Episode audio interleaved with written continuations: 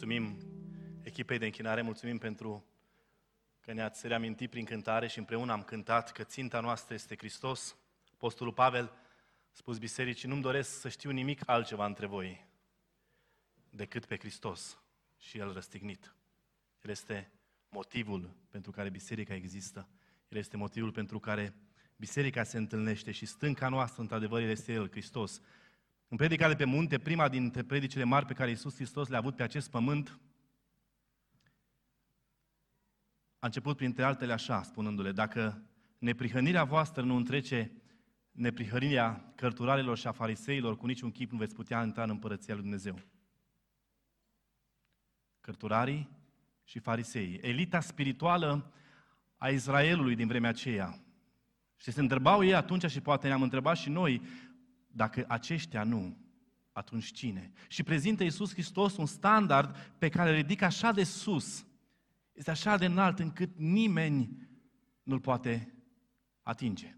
Ați auzit că s-a zis să nu ucizi.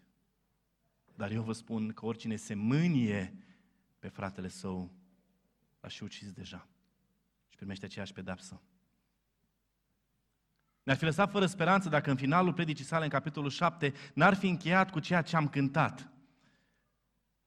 Pe cine ascultă cuvintele mele, spunea Iisus, și le împlinește, îl voi asemăna cu un om cu judecată care și-a zidit casa pe stâncă. Făcând o paralelă între cel fără judecată care și-a zidit casa pe nisip și a cărui uh, casă s-a prăbușit de îndată ce au venit problemele, Iisus Hristos prezintă omul chipzuit care și-a zidit casa pe stâncă. Și ghiciți ce? Stânca este Isus Hristos. El este stânca. Ancorați-vă de El. Să ne construim tot ce suntem, temelia credinței noastre pe Isus Hristos, stânca noastră, Domnul nostru. Și atunci, indiferent de ce ar veni, poate să fie valul cât de mare, poate să fie vântul cât de puternic, scandalul și încercarea să fie cât de mare, stând pe stâncă. Nu ne vom prăbuși, nu că suntem noi puternici, pentru că stânca este puternică, stânca este Hristos. Slăvit să fie El. Unul dintre cele mai faimoase, cel puțin din perspectiva mea, personaje ale Vechiului Testament este David. Viața lui, cu tot ceea ce cuprinde ea, de când ni se descrie pe pagina Scripturii, trăirile vieții lui, emoțiile sale, faptele sale, suferința, bucuria, victoriile, este detaliată în Scriptură atât în cărțile istorice, cât și în psalmii special psalmii pe care acesta i-a scris.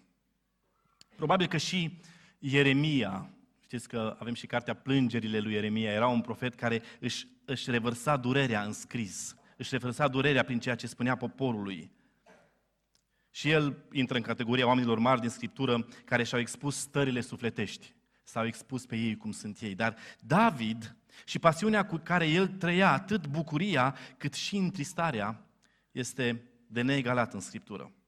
Viața lui David a fost una complexă și dacă vă amintiți de la uh, școala duminicală chiar sau cei care sunt familiari cu Scriptura, cel mai neînsemnat fiu al lui Șai, ultimul băiat, al optulea. Încât acesta n-a fost încă, n-a, n-a putut nici să-l prezinte lui Samuel când a venit Samuel să ungă uh, împărația, a prezentat doar pe cei șapte. Ăsta era cel micuț trimis la oi. Copilul cu ochi frumoși și părul bălai cel care se lupta cu leul și cu ursul pentru a-și apăra turma, iar mai apoi cel care l-a învins pe uriașul Goliat. Vânat și urmărit de Saul, a ajuns împărat apoi peste tot Israelul, făcând lucruri bune, dar și mai puțin bune, păcate, lucruri rele.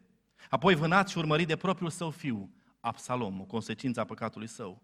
Biruitor deseori în războaiele purtate, suportând consecințele greșelilor pe care le-a făcut. Acesta este David, pe scurt, un om despre care Dumnezeu spune că David era omul cu inima după inima lui Dumnezeu. Un om al cărui seminție va duce înspre Hristos. Iisus Hristos este numit Fiul lui David. O viață fulminantă, o viață descrisă pe mai multe capitole din Scriptură, dar trăirile sale intense și modul în care el se raporta la Dumnezeu, modul în care el se relaționa la Dumnezeu, ce mai bine îl găsim în psalmi. V-aș ruga să vă ridicați pentru citirea Psalmului 143 împreună cu mine. Deschideți, vă rog frumos, la cartea aceasta și să păstrați deschis. Psalmul 143, un psalm al lui David. Doamne, ascultă-mi rugăciunea. pleacă-ți urechea la cererile mele, ascultă-mă în credincioșia și dreptatea ta. Nu intra la judecată cu robul tău, căci niciun om viu nu este fără prihana înaintea ta. Vrășmașul îmi urmărește sufletul, îmi calcă viața în picioare la pământ, mă face să locuiesc în întuneric ca cei ce au murit de multă vreme. Îmi este mâhnit Duhul în mine, îmi este tulburată inima în lăuntrul meu. Mi-aduc aminte de zile de odinioară, mă gândesc la toate lucrările tale, cuget la lucrarea mâinilor tale, îmi întind mâinile spre tine, îmi suspină sufletul după tine ca un pământ uscat. Grăbește de mă ascultă, Doamne. Mi se topește Duhul, nu mi-ascunde fața Ta. Căci aș ajunge atunci ca cei ce se pogoară în groapă. Fă-mă să aud dis de dimineață bunătatea Ta, căci mă încred în Tine. Arată-mi calea pe care trebuie să umblu, căci la Tine îmi înalt sufletul. Scapă-mă de vrășmașii mei, Doamne, căci la Tine caut adăpost. Învață-mă să fac voia Ta, căci Tu ești Dumnezeul meu. Duhul Tău cel bun să mă călăuzească pe calea cea dreaptă. Pentru numele Tău, Doamne, înviorează-mă. În dreptatea Ta scoatem sufletul din necaz.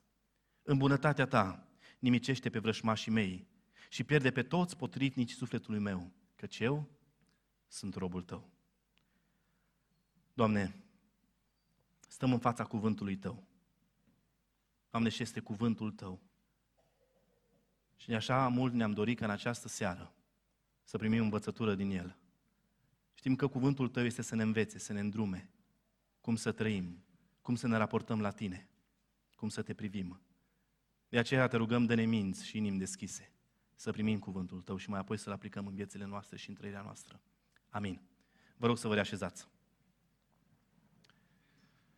Psalmul 143 este unul dintre cei patru psalmi pe care David i-a scris în perioada persecuției. El a trecut prin două perioade de persecuție. O persecuție din partea lui Saul, amintiți? Acea persecuție lungă care îl împovărase foarte mult pe Saul și o persecuție din cauza sau datorită sau datorată uh, fiului său Absalom care vrea, să, vrea să-l omoare și apoi să-l detroneze, să meargă el în locul lui pe tron. Încă nu știm exact în care persecuție s-a aflat David um, când a scris acest psalm. Dar ideea, ideea este că această persecuție l-a determinat să scrie, să scrie psalmii aceștia și să-și verse în fața lui Dumnezeu starea. Se spune, Doamne, uite cum sunt eu. Psalmul acesta este un psalm foarte frumos, este o rugăciune. Și vom privi în această seară la psalm, de aceea v-am și încurajat și vă încurajez să, des- să lăsați Biblie deschise, ne vom uita verset cu verset. Vom încerca să înțelegem impactul enorm pe care îl are Dumnezeu și cunoașterea lui Dumnezeu în viața lui David și mai apoi cum putem aplica asta în viețile noastre. Vom vedea cum se raportează în situații dificile David la Dumnezeu. Vom vedea de ce David a fost așa de dependent de Dumnezeu, de ce nu putea face nimic fără Dumnezeu. Și dependența sa pe ce se bazează? Pe ce se bazează dependența lui, lui David și vom vedea niște adevăruri incomersurabile despre cine este Dumnezeu și despre ceea ce face Dumnezeu. Am împărțit acest psalm în două părți, deși el este un întreg. Am împărțit acest psalm în două părți, și anume conștientizarea situației în care se află și de ce se află aici, David, și mai apoi vom vedea care de fapt sunt cererile lui și la ce se referă cererea lui în funcție de situația în care se află. Psalmul, cum spuneam, este o rugăciune. O rugăciune pe care David o adresează lui Dumnezeu într-o situație profund dureroasă de apăsare în care se află. Și modul în care David uh, a construit această rugăciune și modul în care se raportează la Dumnezeu în momentul când îi cere ceva, ne va ajuta, sper eu, în această seară și nu numai, și ne va învăța cum să ne raportăm și noi la Dumnezeu în momentele în care viața noastră va fi plină de anxietate, plină de suferință, plină de încercare. Și întrebarea nu este dacă, ci când va fi. Iisus Hristos ne-a avertizat spunându-ne că în lume vom avea necazuri. Dar bineînțeles, el nu a lăsat aici informația ce a spus, dar îndrăsniți, pentru că Iisus Hristos a biruit și noi putem birui. Astfel că, haideți să privim la primul verset. Doamne, ascultă-mi rugăciunea, pleacă-ți urechea la cererile mele, ascultă-mă în credincioșia și dreptatea este evident că Opresiunea inamicilor era extremă, încât uh, strigătul acesta introductiv pe care uh, David îl, îl oferă în primul verset arată că durerea exprimată este una mare. Pleacă-ți urechea la cererile mele și o să vedem pe parcursul ce mergem pe, pe acest psalm cât de mare este apăsarea, apăsarea sa.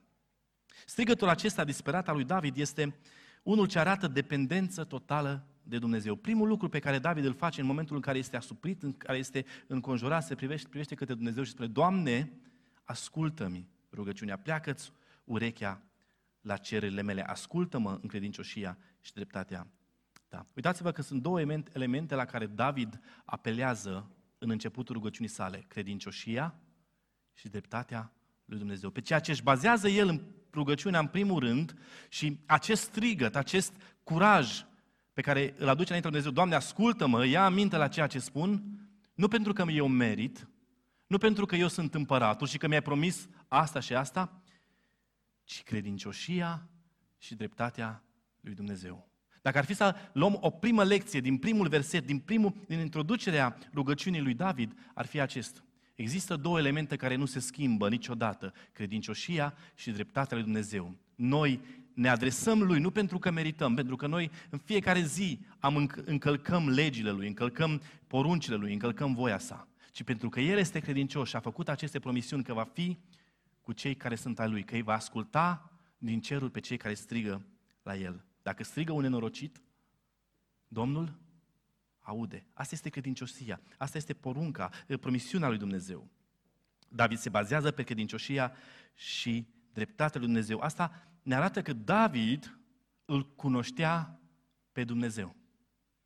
Faptul că știe despre Dumnezeu că este credincios și drept, în așa fel încât să asculte rugăciunea și poate veni înaintea lui cu lucrul ăsta, el îl cunoștea pe Dumnezeu, știa cine este Dumnezeu.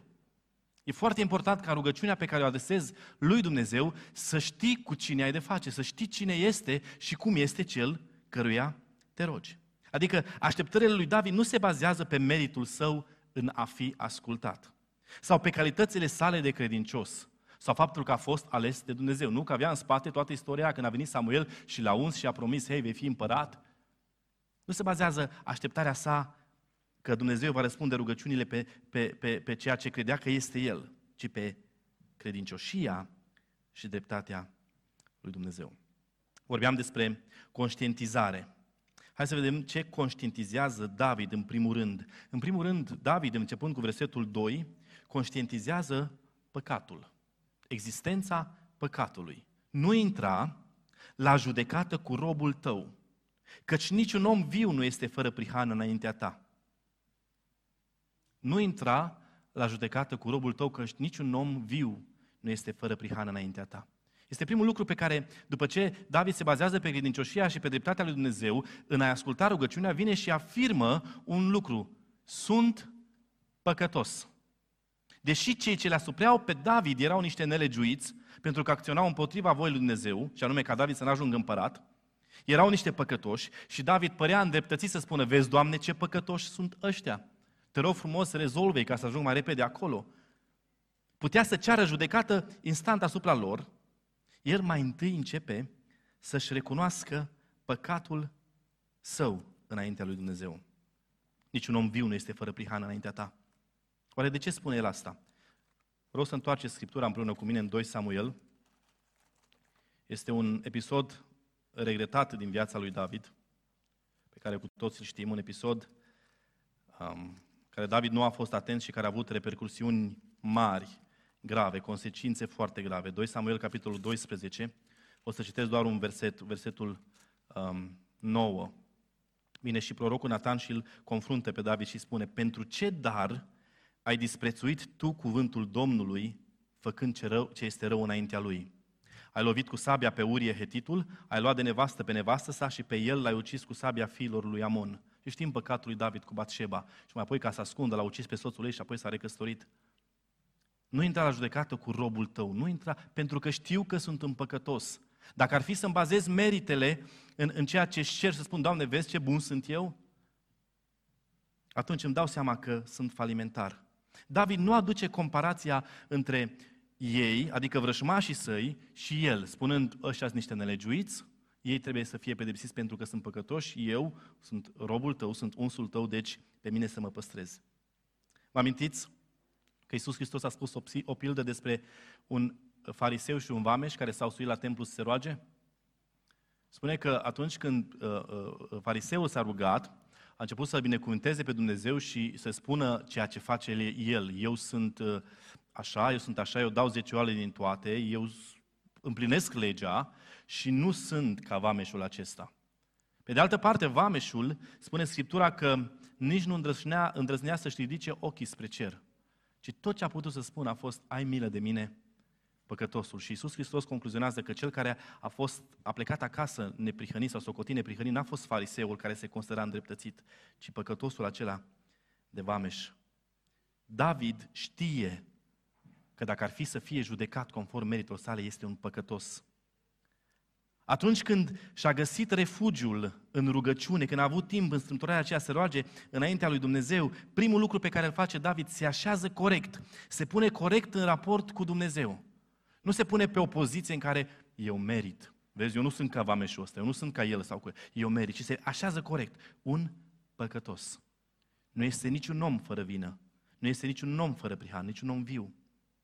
Toate strădanile omului de a fi neprihănit.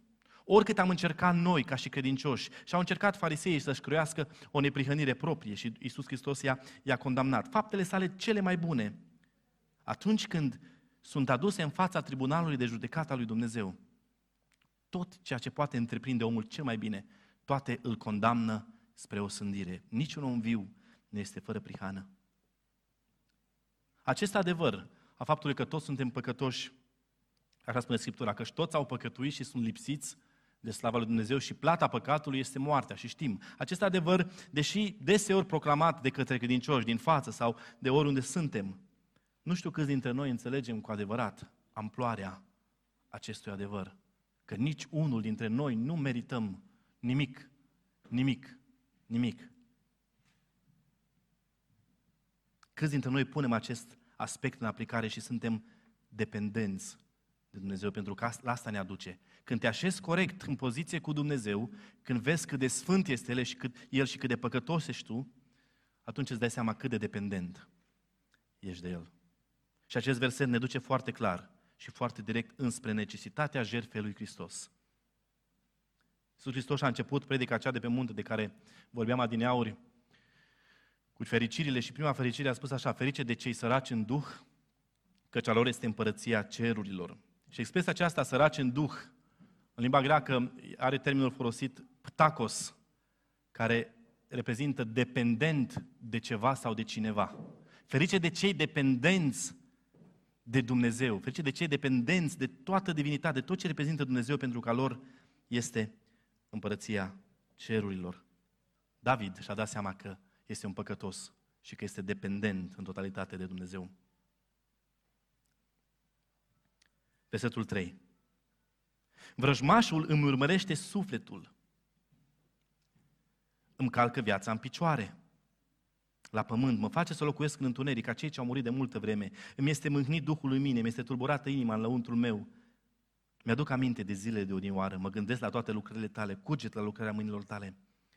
După ce etalează ce se întâmplă în viața lui, faptul că este asuprit, vrășmașul, și o să uităm imediat ce, ce face vrășmașul în viața lui, brusc, în mijlocul acestei, acestei întristări de moment pe care o are David, apare ceva diferit. Versetul 5 mi-aduc aminte de zilele de odinioară.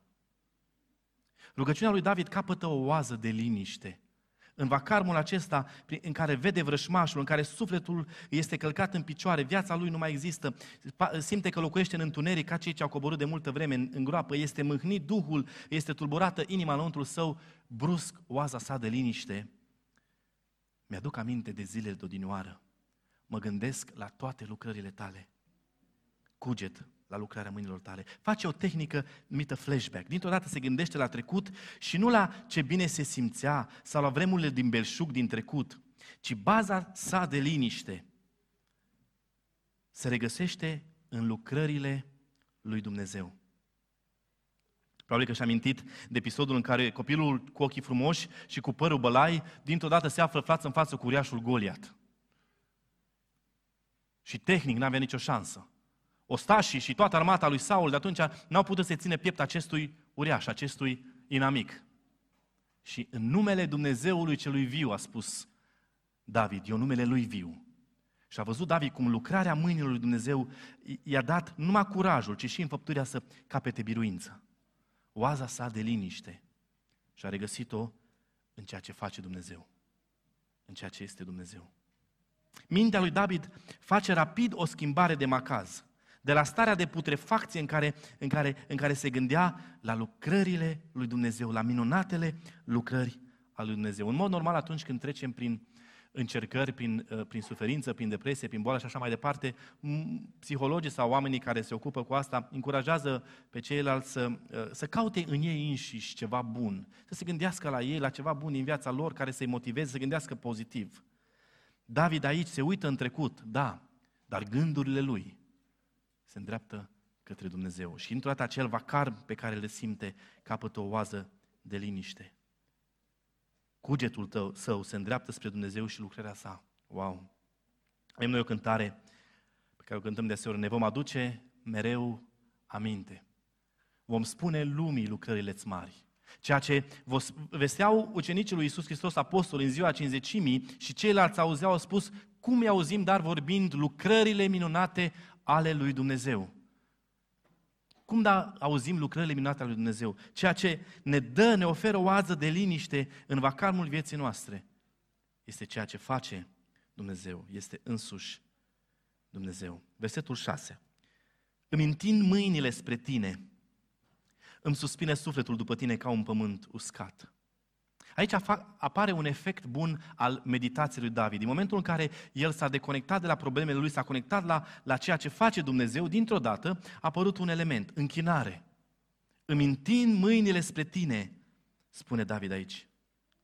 Dacă cugetăm la lucrările lui Dumnezeu, dacă ne concentrăm la cine este El și la ce face El și la modul în care se raportează la noi, acest lucru duce automat la închinare. Pentru că asta este închinarea. Închinarea este răspunsul la cine este Dumnezeu și la ceea ce face Dumnezeu. Atunci când experimentezi prezența lui Dumnezeu, atunci când experimentezi binecuvântarea lui Dumnezeu, tot ceea ce poți să faci tu, sau primul lucru pe care trebuie să-l faci, este să te închini. Chiar dacă era greu, chiar dacă era în groapă, chiar dacă spune el, um, mi se, uh, mă face să locuiesc în întuneric ca cei ce au murit de multă vreme, ca și cum sunt în putrefacție. Când s-a gândit la Dumnezeu, la cine este El și la ce face El, automat atitudinea lui David a fost una de închinare. Îmi întind mâinile spre tine, îmi suspină sufletul după tine ca un pământ uscat. Rugăciunea adevărată izvorăște din credință. Și David a înțeles dependența sa de Dumnezeu, încât admite că starea sa de slăbiciune, starea sa de uscăciune, poate fi schimbată doar de Dumnezeu. De aceea se, se întoarce cu spatele la problemele lui, se întoarce la Dumnezeu și îmi întind mâinile. Mi-e dor de tine, îmi suspină sufletul după tine. Simțindu-se slab, și gata să cadă în groapă. El nu caută să scape de starea aceasta, în primul rând, cerând eliberare de la dușmani. Nu-l vedem decât mai la final pe David cerând, Doamne, mi-e greu, te rog frumos, scapă-mă de ăștia ca să-mi fie bine. Ci știe că eliberarea lui, vindecarea lui, odihna lui, este posibilă doar atunci când Dumnezeu o face posibilă. Este dependent de Dumnezeu. Nu numai că a conștientizat păcatul său, nu numai că a conștientizat prezența divină la care ne-am uitat acum, dar David conștientizează și vrășmașul, pe care l-am lăsat puțin mai la final ca să ne uităm acum la el. Vrășmașul, versetul 3 și 4, mi urmărește sufletul, îmi calcă viața în picioare la pământ, mă face să locuiesc în întuneric ca cei ce au murit de multă vreme, îmi este mâhnit Duhul în mine, îmi este tulburată inima înăuntrul meu. După ce admite clar că suferința și chiar pedeapsa din partea lui Dumnezeu sunt meritate de el, pentru că nu este niciun om fără prihană și nu vrea să intre la judecată în fața lui cu Dumnezeu. Recunoaște că este păcătos, David vorbește cu Dumnezeu despre vrășmașii săi. Și vine și spune cum se simte. Vine și aduce înaintea lui Dumnezeu tot.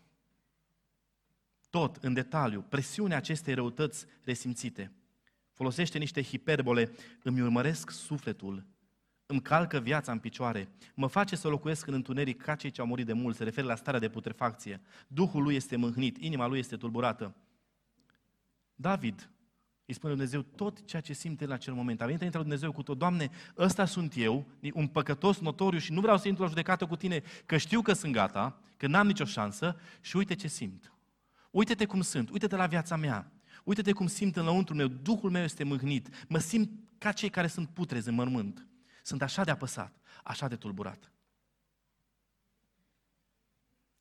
După ce prezintă starea lui, după ce prezintă faptul că conștientizează că este, ne- este dependent de Dumnezeu și doar în închinare față de Dumnezeu găsește liniștea, David vine și cere. Vine și cere între Dumnezeu. Versetul 7. Ce cere mai întâi? Și vedem că are două cereri. O să vedem mai întâi cere rezolvarea păcatului din viața lui, care este de fapt marea și principala problemă, și după aia cere rezolvarea vrășmașilor din viața lui, care este o problemă secundară. Versetul 7. Grăbește de mă ascultă, Doamne. Mi se topește Duhul, nu mi-ascunde fața Ta. Căci aș ajunge atunci de cei, ca cei ce se pogoară în groapă. David cere un răspuns rapid în partea Domnului.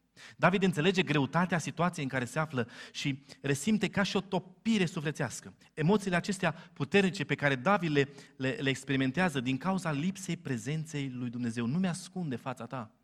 Problema lui nu era neapărat cu vrășmașii ăștia, deși da, era un pericol iminent și era un adevăr pe care îl trăia, dar problema lui era faptul că era frica ca Dumnezeu să nu se depărteze de el. Nu mi-ascunde fața ta, căci aș ajunge atunci ca cei ce se pogoară în groapă din cauza lipsei, și prezen- lipsei prezenței lui Dumnezeu și a părtășiei cu El, David cere un răspuns rapid, grăbește de mă ascultă, arată importanța rugăciunii sale. Dar de fapt, ce cere David? Și versetul 8 este unul dintre versetele mele preferate și când eram student și în special uh, când aveam examene, mă uitam des în psalmul acesta și în special la versetul 8. Fă-mă să aud dis de dimineață bunătatea ta, căci mă încred în tine.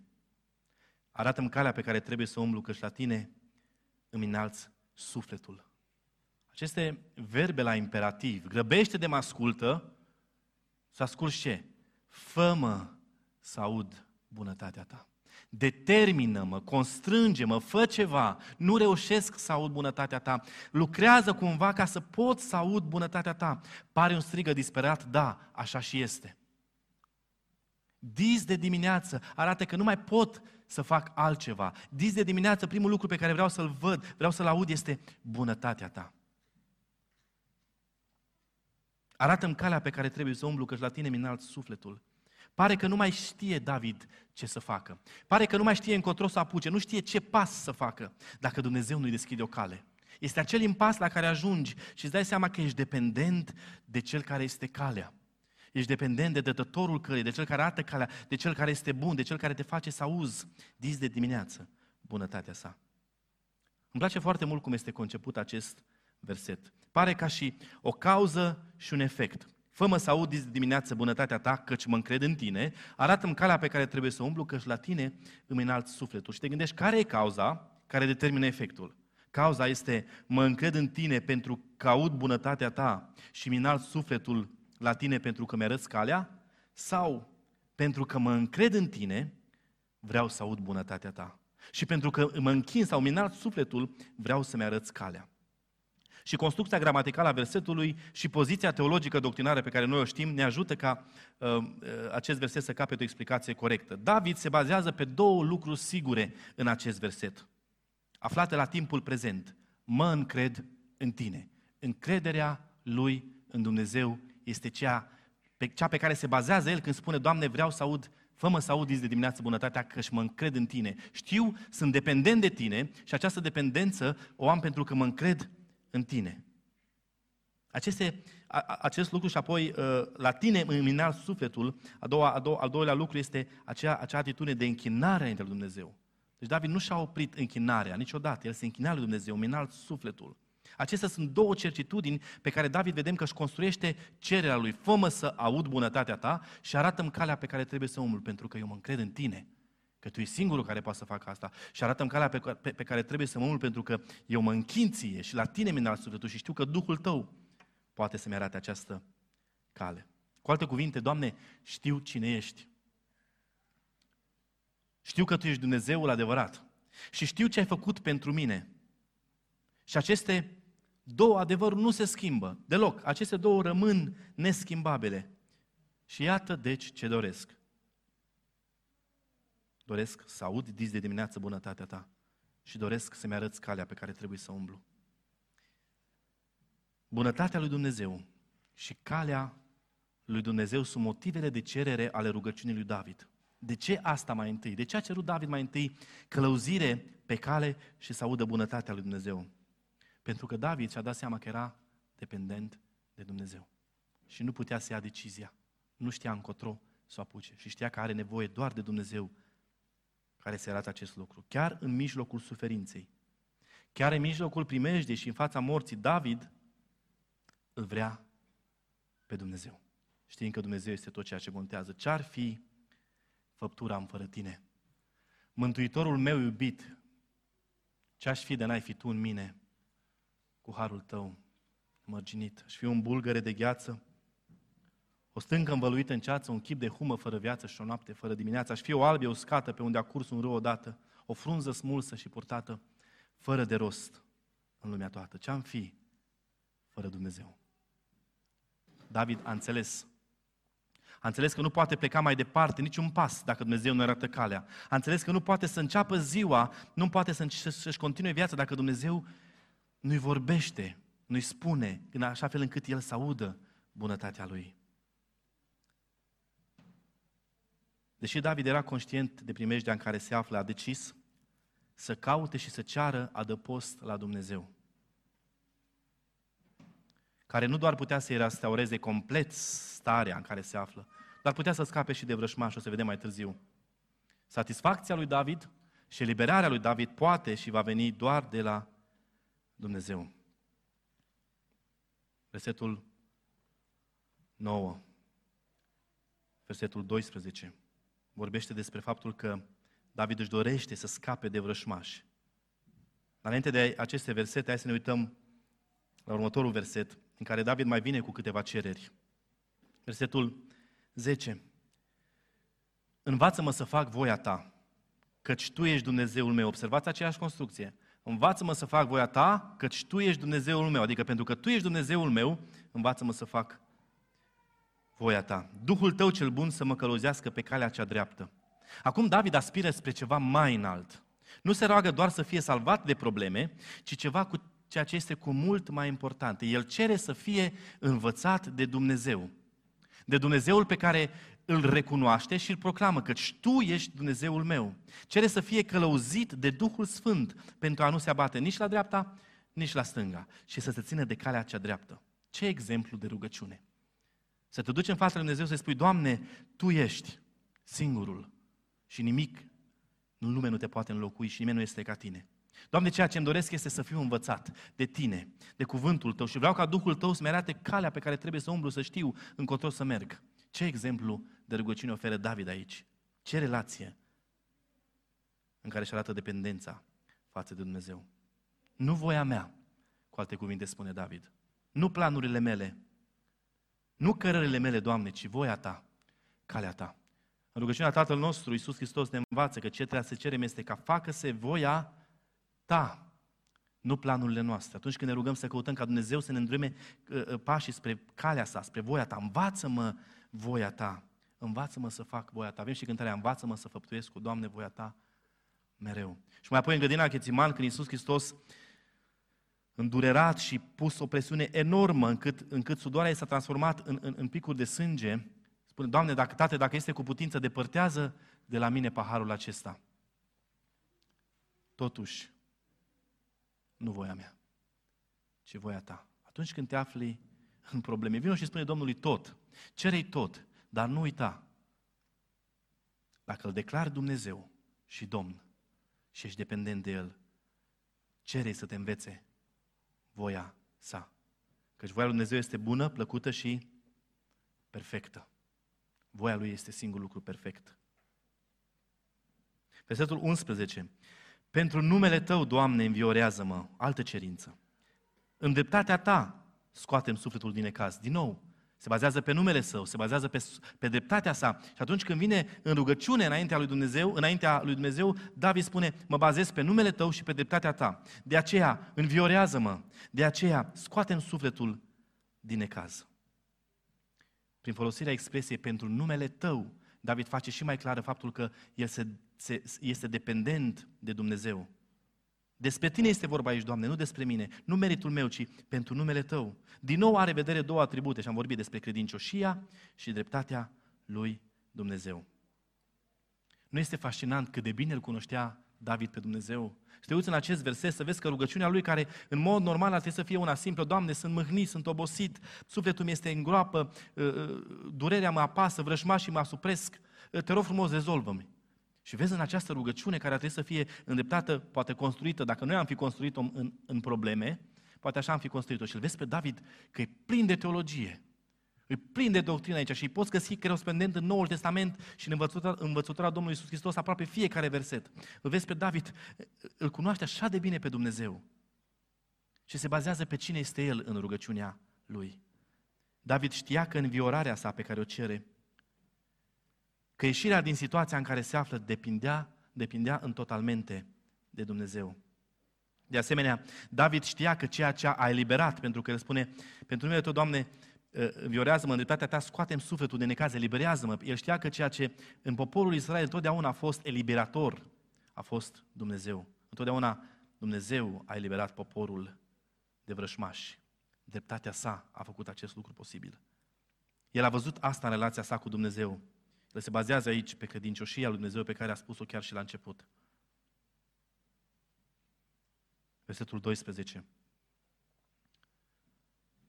Pentru a cincea oară, David face un apel la un atribut al lui Dumnezeu, înainte să ceară ceva. În bunătatea ta nimicește pe vrășmașii mei și pierde pe toți potrivnicii sufletului meu, căci eu sunt robul tău bunătatea lui Dumnezeu sau în contextul acesta și în original se vorbește despre îndurarea lui Dumnezeu. În îndurarea ta nimicește pe vrășmașii mei.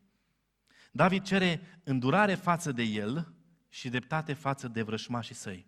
El apelează din nou la două atribute care îl definesc pe Dumnezeu în relația cu cei ce sunt ai săi și cei care nu sunt ai săi. Față de poporul său, față de cei aleși, față de credincioși, Dumnezeu se raportează cu îndurare, cu bunătate, cu credincioșie, cu compasiune, cu dragoste, iar față de vrășmași, ca judecător cu dreptate. Roman, capitolul 1, vorbește despre mânia lui Dumnezeu care se descoperă în fața oricărei necinstiri a lui Dumnezeu și în fața oricărei nelegiuiri. Pentru cei care nu sunt al lui Dumnezeu, Dumnezeu este judecător drept și mânia lui se descoperă. Dar pentru cei ce sunt ai lui, el se raportează cu îndurare și prin Hristos noi nu mai suferim mânia lui Dumnezeu și judecată. E interesant cum încheie David acest psalm. Căci eu sunt robul tău. Din nou se raportează la Dumnezeu într-un mod corect. Se identifică ca fiind rob al lui Dumnezeu, un slujitor al său. Vă amintiți că și apostolii, când își începeau scrisorile în Noul Testament, aveau aceeași exprimare? Pavel, rob al lui Dumnezeu. Petru, rob al lui Dumnezeu. Iacov, rob al lui Dumnezeu. Și uitați-vă și la David, rob al lui Dumnezeu. Și bineînțeles, în versetele astea vedem că uh, Pavel, uh, scuzați, David cere rezolvarea nu doar a păcatului din viața sa, ci rezolvarea și vrășmașului. Și am, am referit la versetul 9, scapă-mă de vrășmașii de mei, Doamne, căci la Tine caut adăpost.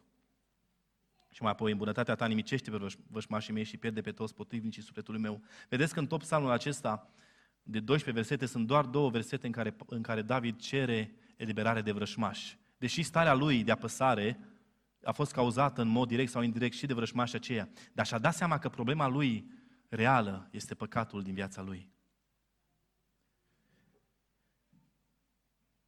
Nu știu în ce situații dificile sau mai puțin dificile sunteți sau veți fi. Poate anxietate?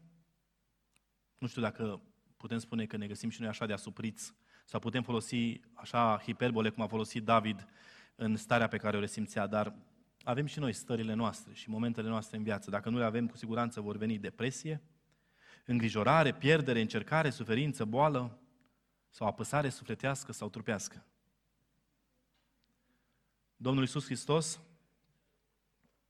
este același ieri și ași în veci. Și a spus, veniți la mine voi toți cei trudiți și împovărați și eu vă voi da odihnă. Doar cunoașterea lui Dumnezeu, așa cum David l-a cunoscut.